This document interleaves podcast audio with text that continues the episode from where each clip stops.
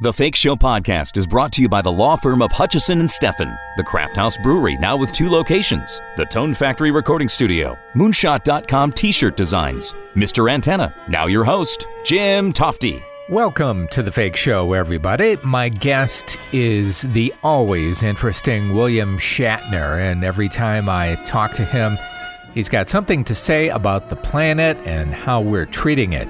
Even more so now that he's had that incredible opportunity of viewing the planet from space. When he returned to Earth on Jeff Bezos' Blue Origin capsule, it was emotional not only for him, but for the millions of us who watched. We'll talk about that flight his series The Unexplained, which has returned, and his relationship with the late great Leonard Nimoy, as I have William Shatner on the line right now from his home in Los Angeles. William Shatner, how are you, sir? It's great to have you on the show again. I'm, I'm great, and I'm glad to be on your show and tell you about The Unexplained, this uh, wonderful show that's on the History Channel, going to its third year. And it's very successful, both uh, critically and and audience wise. And I urge your audience to look in nine o'clock Fridays. The new season begins, and the first show is about uh, treasures that uh, lie beneath the surface of the uh, of the sea, and how mysterious, what kind of uh, treasures it brings, and how it how the treasures got there. It's a really a, a fascinating show second episode, the week uh, uh, on Friday, uh, November 12th, is about satanic encounters. Does evil uh, live among us? Uh, is Satan among us? And uh, that is also ooga booga. It's really, really fascinating. And I urge your audience to take a, a listen to my new album called Bill. It's out there right now and it's getting phenomenal reviews. And I also do a talk show called I Don't Understand, which you can get streaming. And it's everything I don't understand, which is everything. Staying busy is something that you really love to do, isn't it? Well, I do. Uh, I mean, I want to have time for family and friends and, and my animals. But what I've been asked to do and what has come up, you know, I, I shot a documentary of this space trip I took, and right. I'm working on the documentary. It's just fascinating. I was able to interview Jeff Bezos, for example, who turns out to be an extraordinary individual, a very loving, interesting man. And so the the the mysteries of people and events continue to assail me, and I just can't not do it. It's too interesting. It's so exciting. And uh, we were all riveted on the edge of our seats watching as you blasted off in the Blue Origin capsule. I have never I have never seen anyone because we're so used to these veteran astronauts give a more heartfelt, emotional and touching account of what you had just gone through. It was just amazing. Well, I, I tell you, uh, the, uh, while we are, that's interesting you should say that because what that brings to mind is somebody who is uh, instructing us about, especially about how to get it back into our our uh, reclining seat in uh, weightlessness. I mean, that was that itself was uh, uh, unexplained. You know, how do you explain weightlessness? Uh, you know, here's how you get into your seat in a five point harness when you're weightless. That t- took up most of our time. so we're walking around in our astronaut suits, and and and the instructress is saying oh, come on, stick your chest out, walk with a purpose. You're, you're astronauts. And it struck me, wait a minute, I'm not an astronaut, I'm an actor. Uh, you know, those two guys are business people. We're not astronauts because those astronauts are test pilots and they, you know, and they walk, yes, I'm an astronaut. No, we're not astronauts. We're like fumbling little human beings who've never been up there before. Uh, and especially me, those, apparently everybody else had been in that vomit comet and had, had experienced weightlessness. I hadn't. That, yeah. And when I got there and was floating around, it was like it was alarming. It was alarming, is the word that comes to mind. But what I saw when I looked out that window, and uh, I'm looking back at the where we're coming from, and punching through the the blue air, and I could see the wake of the spaceship, and I'm thinking, wow, that's interesting. The air, and pop all of a sudden, because it's this air that surrounds our planet and gives us life is only 50 miles thick. Yeah. And of course, only the bottom part, only the part near the Earth, is what we can breathe. And at 2,500 miles an hour, you pop out of it very, you know, instantaneously.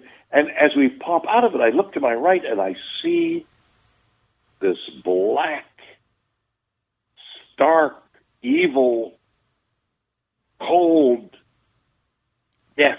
And I look back, I see this yellow, white, blue, nurturing thing, and I see the lines of circumference.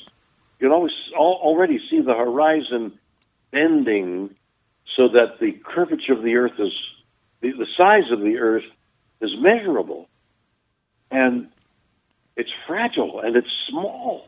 It's beyond small. It's a mote of dust in this vast expanse. And i thought it was first of all it was wonder and then i was overwhelmed by sadness and that was the unexpected part.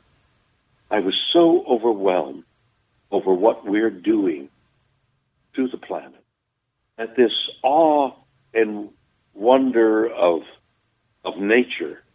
I mean, I'm looking out my window right now and I'm seeing the haze of uh, of fog just misting the mountains, and the sun is rising, and the earth is alive, and there are trees, and the whole beauty of nature, and the and I've been studying the interconnectedness of nature and how everything, everything that's alive and dead, uh, what we think of as dead, uh, is so unified.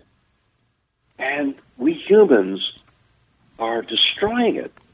And not just like, you know, we better do something uh, gradually. No, man, it's happening now. There's no time to kick it down the can down the road anymore. I, I know how profound this is for you to have seen the viewpoint that you saw, but most people are just sitting there in their office cubicle or going to the grocery store or whatever and they don't see that big picture and and I I appreciate someone like you and other people who get the word out that we've got to do something. We've got to do something now, not 50 years from now. You know, not Yeah. uh, five billion here and three billion there.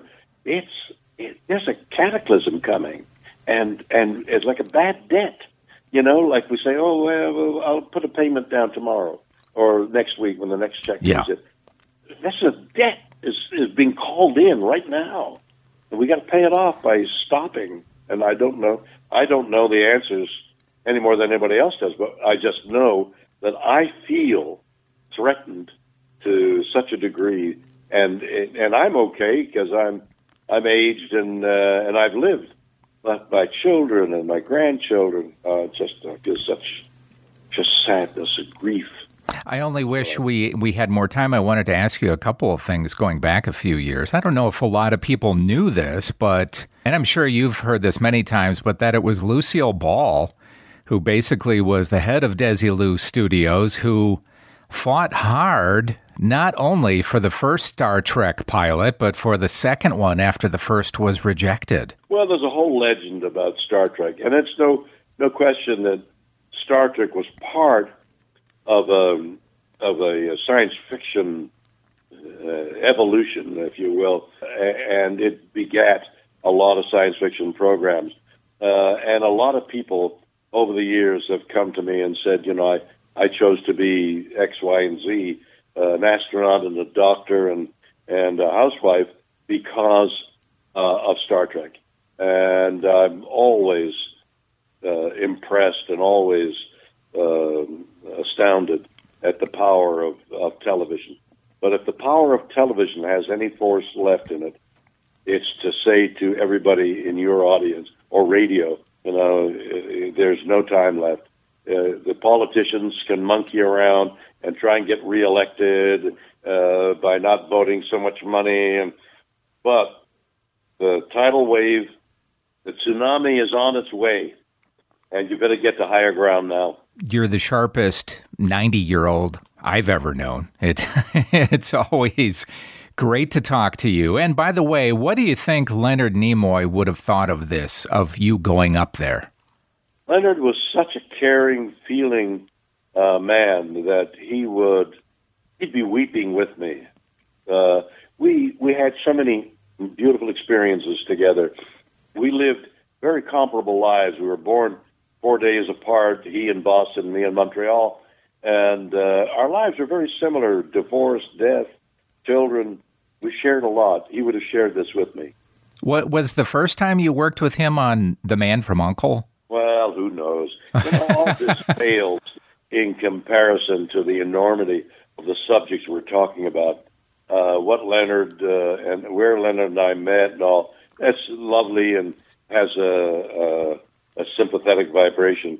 But to, to tell you that the water in Las Vegas is, you know, Hoover Dam may not be necessary in a while. Uh, is the important part. Don't get me started. Well, it's Bill Shatner's The Unexplained. It's always such a great show on the History Channel, and the music and everything else you've got going on right now. Always nice to talk to you, Bill. Stay well, my friend. Thank you. I look forward to the next one. Bye bye. Bye bye. I loved his description of his old friend Leonard Nimoy and everything they had been through together. And man, don't try to steer Bill away from talking about what he wants to talk about.